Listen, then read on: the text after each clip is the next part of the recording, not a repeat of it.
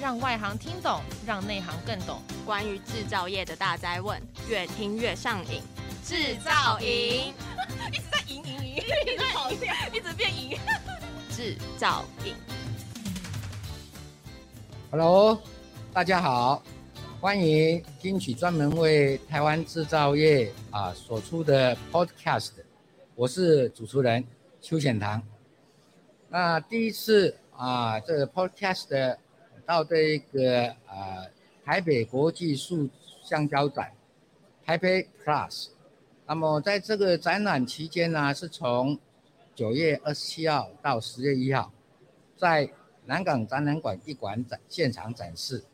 同时间也有 ShowTech 啊台北国际协机协业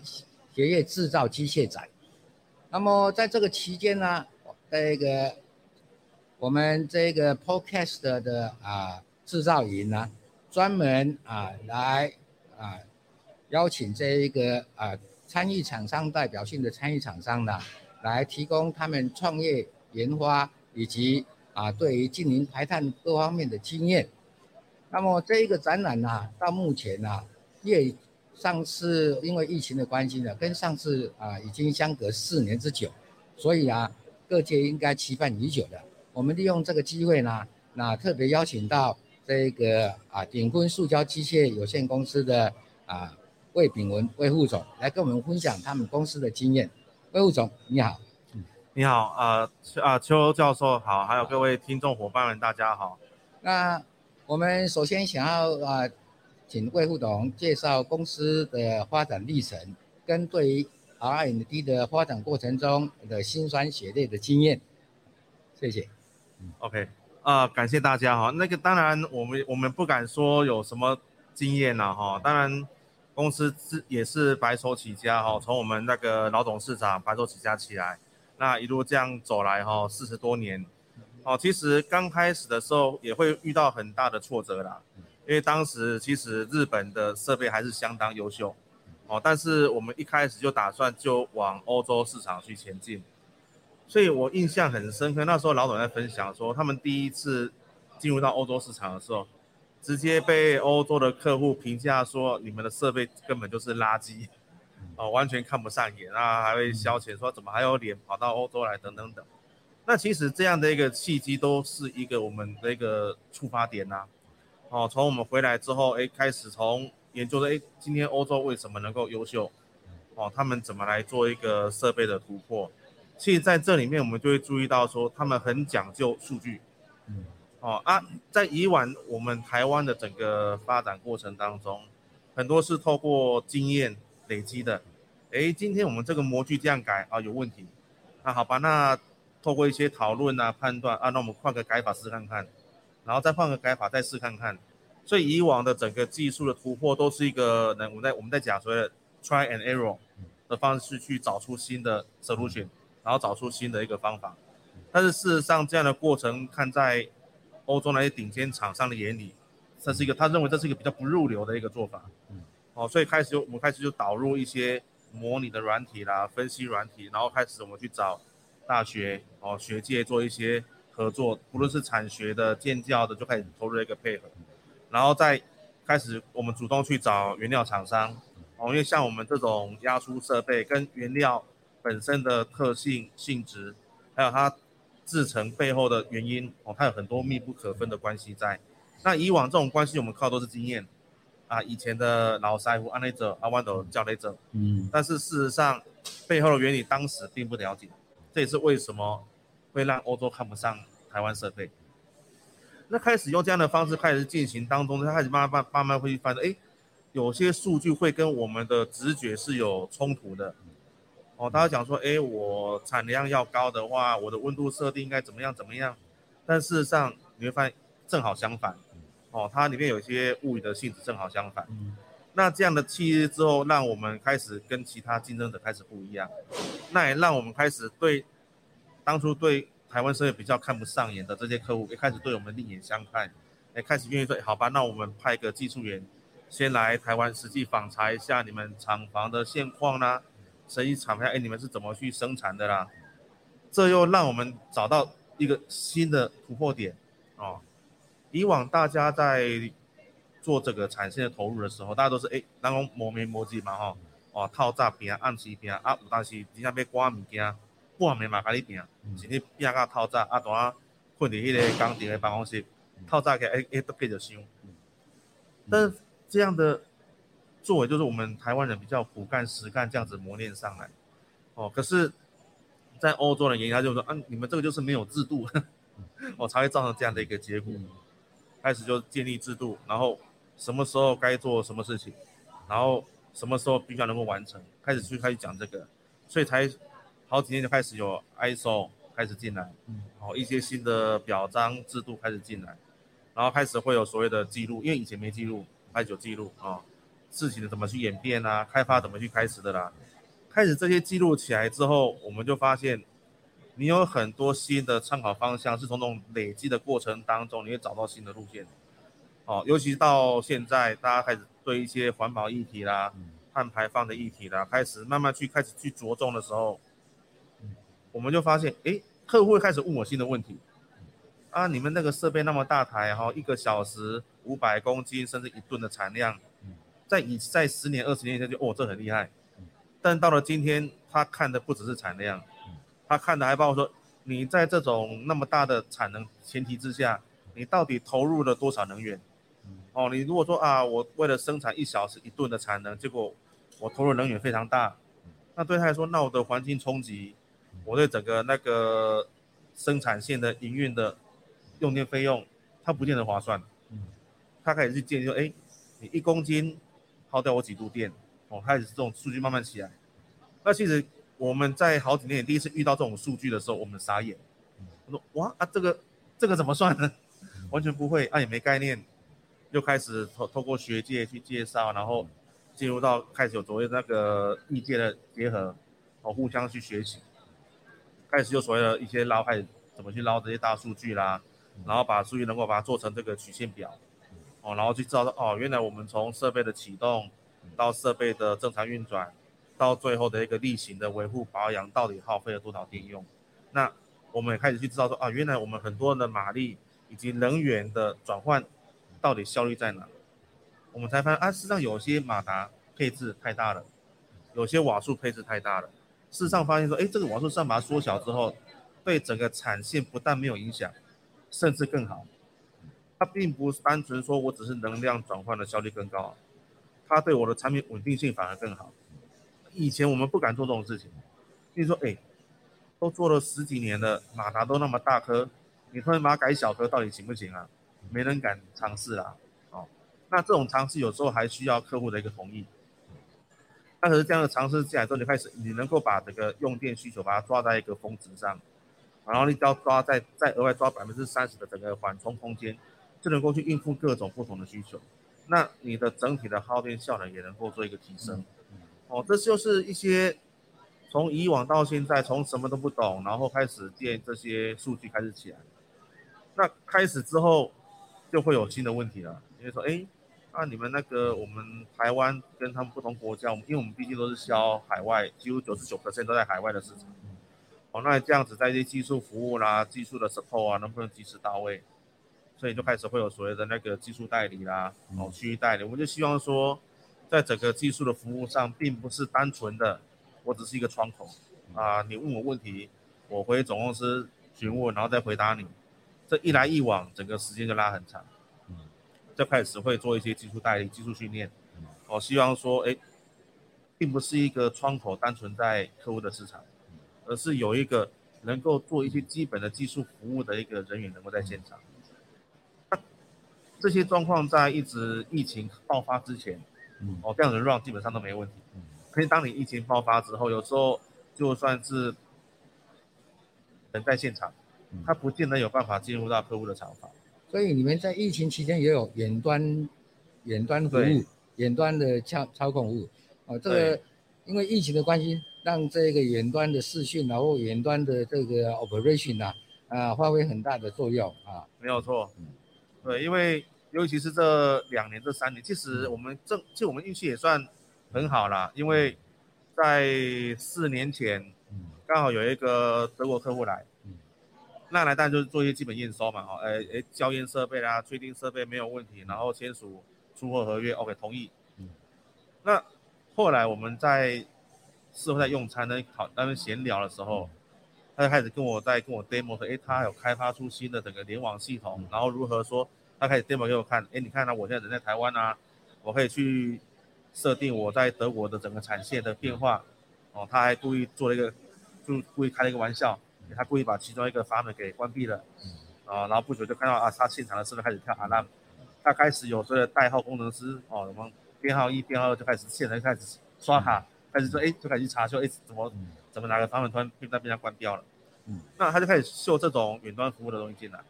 那那也是我们第一次想说，哎，这个能不能用在我们的产线上？因为一直以来我们提供的服务只是很单纯说啊，有设备有异常的话。你透过网络线去连线，嗯，那我们做一个远程的一个查修，嗯、哦，当时就是很基础，就是很阳春、很基本的一个功能。嗯、但是开始到了整个疫情爆发之后，这个功能便是很重要的一个基本项目，嗯、哦，不像以前啊，可能是要做 option 啊，另外采购，现在这这些全部都是标准配备啊。那而且我们开始会开放出不同的权限。哦，客户不断是不断是，他可以用 iPad 啦，嗯，用手机啦，或者他可以直接连线到他的那个他们公司的中央空调系统，他直接从主控厂去调我们的资料出来。我们现在把这些权限都可以做开放。那他也开放说，我我今天这种权限是到 operator，到 engineer 还是到 manager，嗯哦，做权限的一个互动的不同方式。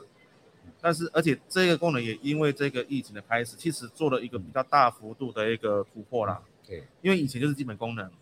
但是现在就开始说，我如何把一些数据表单做整理，然后整理之后可以直接 feedback 给客户。嗯，好，客户拿到的不是单纯说我们的这种工程调教数据，他拿到的是真正对他有用的表单、曲线图、表格图。嗯，因为这些图面对他们来说会直接反映在他们的那些生产调整上面。所以我们看这个远端跟远端视讯、远端服务啊。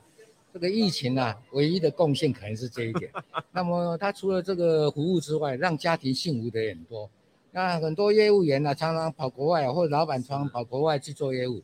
结果呢，因为疫情的关系啊，都没有出国，生意照做。结果他的太太说：“哎，那以前常出国干什么？” 所以真的是啊，哎，对家庭幸福也蛮蛮有帮助的啊。那另外一个问题就是说。我们主要的设备，塑胶机械有压出、射出各种啊设备，您重点是在哪一个方向呢？像我们的设备是在压出，压出机关。那我们压出是在我们又分两个方向，一个是压出在吹模，嗯、一个是抽丝抽纱。嗯，哦啊，当然会分开，基本上这是业界基本上的一个表达方式了。嗯，我们吹膜其实讲比较通俗的理解啊，就是自带机。嗯，哦，大家比较，因为它毕竟。毕竟没有那么的贴近民生，嗯，哦，所以有时候大家想啊，这是垃圾袋啦、购物袋，大家是很自由啊，蛮能够做一个直接理解。嗯、但事实上，这种类型的产品在吹膜设备里面算是相对相对比较低阶一点的设备了。嗯、哦，那开始它当然，但是就算低阶，它也在转型，嗯，开始有所谓的一一些生物原料的分解性啦，嗯、哦，然后还有它的一个可一个一个属于的高回收率的那个选项开始新开始慢慢再出来，哦，这是我们在。一些非洲国家啦，中南美国家，我们有在推广的，哦，甚至部分的欧洲国家，还有我们会，我们有跟一些原料商配合，所以这属于生物分解的一个原料的产出。那相对高阶或者是中高阶，就是像说，哎，我们一些工程的运用啦，哦，食品包装啦，医疗包装啦，工业运输，哦，这种东西事实上跟民生会比较有一点距离，大家会比较不清楚。那但是我们如果讲真空包，大家就比较感觉啊，真空包装可能一些食品啊、肉品啊。哦，为什么？哎，我们明明没有添加防腐剂，嗯，可是我们的保质期却比人家还要再长一点，嗯，我们今天台湾出口的这些水果能够运到美国，甚至运到日本，嗯，它却比较不会腐败，哦，并不是防腐剂的关系，而是在整个包装的突破上有新的一个制成方式。嗯，那另外在，那尤其在工业工程跟那个工业运输上面，其实以全球整个运输来那个。运输过程当中造成的损失，那都是几个亿在跳。那事实上，只要你的包装的性质有新的突破，那在整个那个损失的比例会降了，占了将近三个 percent 以上。哦，就算是三个 percent，在整个大经济的整个内容底下，它金额会也非常的庞大。哦，像我们上一次在德国，我们也是跟另外一个原料商配合。它是它是欧洲一方顶尖一个原料系统商。那我们展出设备，他们供应原料。嗯，那在这个过程当中，我们就直接去 demo 生产，它真正在业界所需要的规格。嗯，然后我们做出来之后，哎，一方面能够展示设备本身的稳定性跟精度，二方面它也能够去通过它的一个这个展会的一个 demo。去 push 它在一个新的原料的制成的一个开发这样子。所以这次的 Type Plus 你们的认为自己认为的亮点是哪一项设备？其实我们这一次的设备跟上一次最大的不同还是在于整个能源的一个节省啊。因为其实以往大家讲就是大家认为哎高马力高瓦数，但市场发现根本不是这么一回事。低马力低瓦数，但是你一样能够创造出更好的稳定性。其实这一套设备在我们那个客户群里面，其实运作都很久了，嗯，哦，但是外观看起来不一样，呃，对啊，对对不起，外观看起来是一样的，但是在我们内部的很多电控回路已经都改掉了，嗯，尤其现在这种高速运转的设备，你最基本的 CE 啦那些认证是肯定跑不掉，嗯，但是在控制维让如何让你的控制能够更精准，